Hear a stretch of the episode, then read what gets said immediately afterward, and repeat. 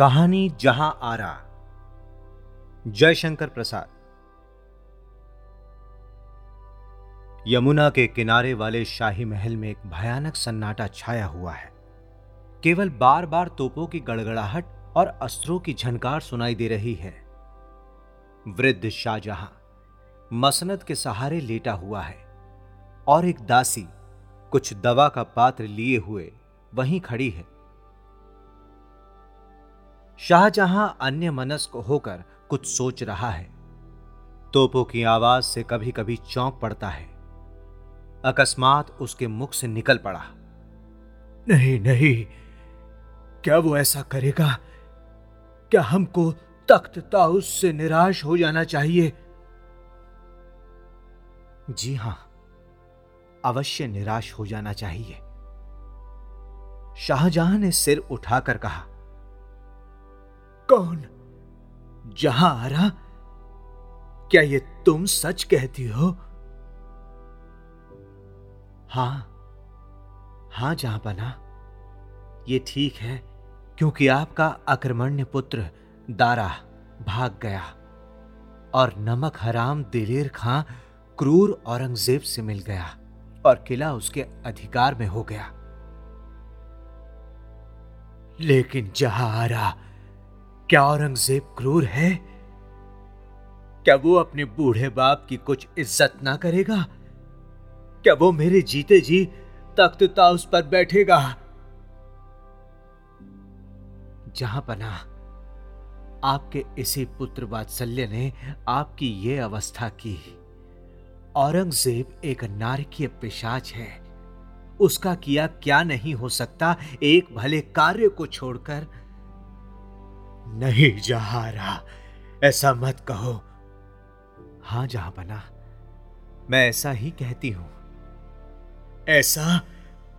तो क्या जहारा इस बदन में मुगल रक्त नहीं है? क्या तू मेरी कुछ भी मदद कर सकती है? जहाँ पना की जो आज्ञा हो। तो मेरी तलवार मेरे हाथ में दो। जब तक वो मेरे हाथ में रहेगी कोई भी तख्त ताउस मुझसे न छुड़ा सकेगा। हाँ जहाँ पना, ऐसा ही होगा। ये कहती हुई वृद्ध शाहजहां की तलवार उसके हाथ में देकर खड़ी हो गई। शाहजहां उठा और लड़खड़ा कर गिरने लगा। शहजादी जहाँ आरा ने बादशाह को पकड़ लिया और तख्त ताउस के कमरे की ओर ले चली।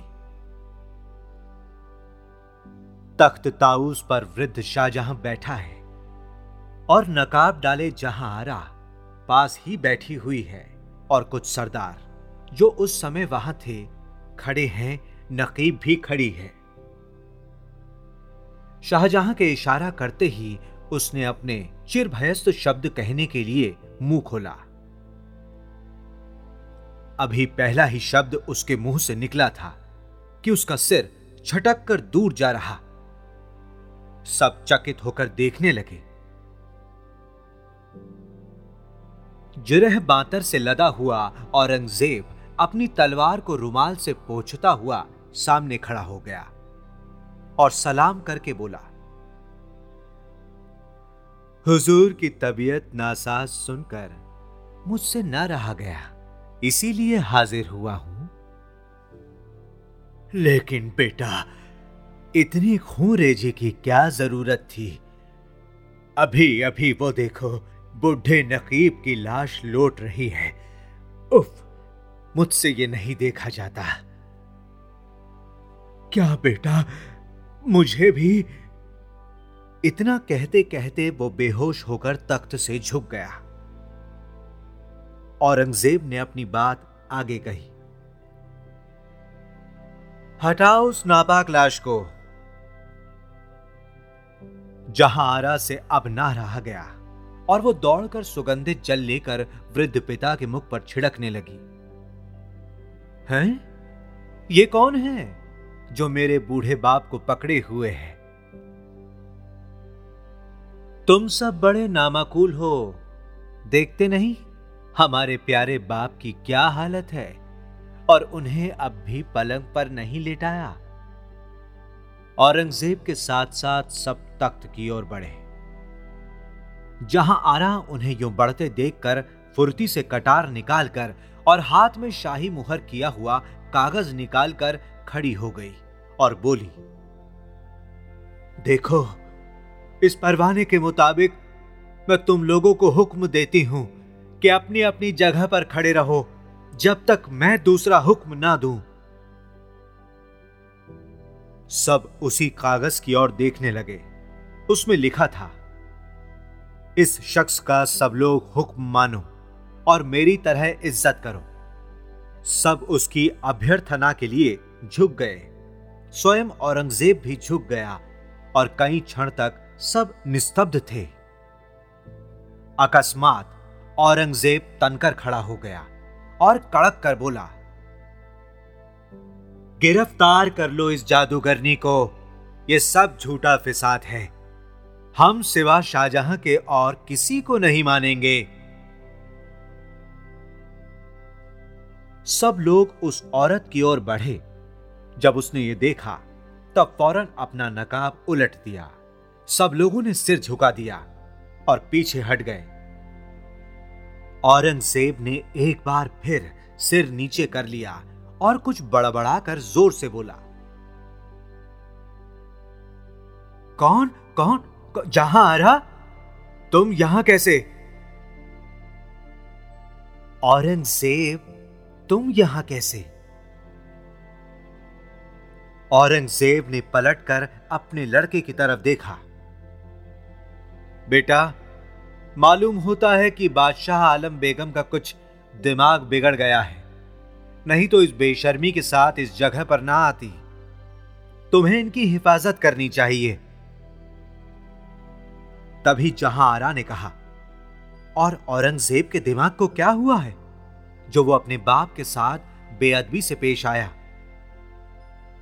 अभी इतना उसके मुँह से निकला ही था कि शहजादे ने फुर्ती से उसके हाथ से कटार निकाल लिया और कहा,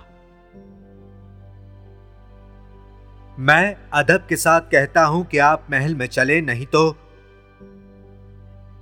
जहाँ आरा से यह देख कर रहा नहीं गया।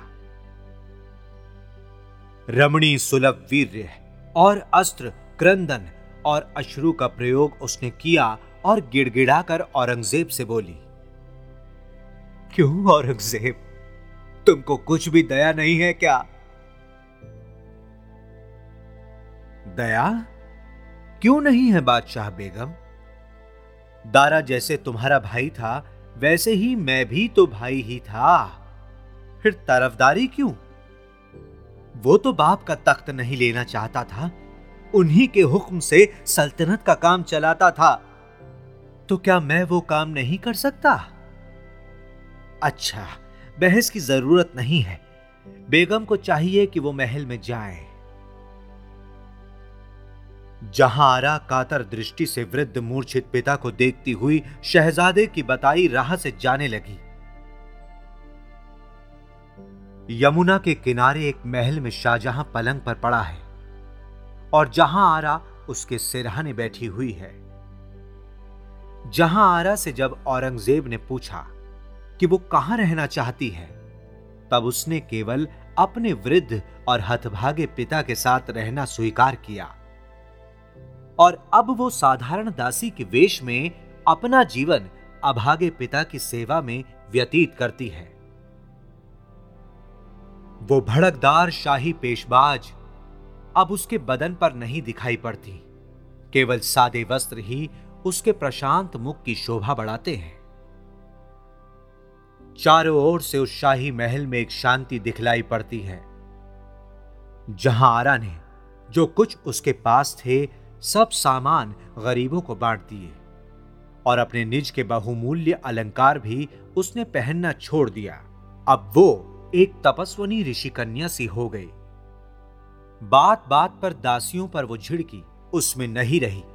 केवल आवश्यक वस्तुओं से अधिक उसके रहने के स्थान में और कुछ नहीं है। वृद्ध शाहजहां ने लेटे लेटे आँख खोलकर कहा, बेटी, अब दवा की कोई ज़रूरत नहीं है। याद खुदा ही दवा है। अब तुम इसके लिए कोशिश मत करना। पिता, जब तक शरीर है, तब तक उसकी रक्षा करनी ही चाहिए। शाहजहां कुछ ना बोलकर चुपचाप पड़े रहे। थोड़ी देर तक जहाँ आरा बैठी रही, फिर उठी और दवा की शीशियाँ यमुना के जल में फेंक दी। थोड़ी देर तक वो वहीं बैठी बैठी यमुना का मंद प्रवाह देखती रही। सोचती थी कि यमुना का प्रभाव वैसा ही है। मुगल साम्राज्य भी तो वैसा ही है। वो शाहजहां भी तो जीवित है, लेकिन तख्त ताउस पर वो नहीं बैठते। इसी सोच विचार में वो तब तक बैठी थी, जब तक चंद्रमा की किरणें उसके मुख पर नहीं पड़ी। शहजादी जहाँ आरा तपस्वनी हो गई। उसके हृदय में वो स्वाभाविक तेज अब नहीं है। किंतु एक स्वर्गीय तेज से वो कांतिमय थी। उसकी उदारता पहले से भी बढ़ गई।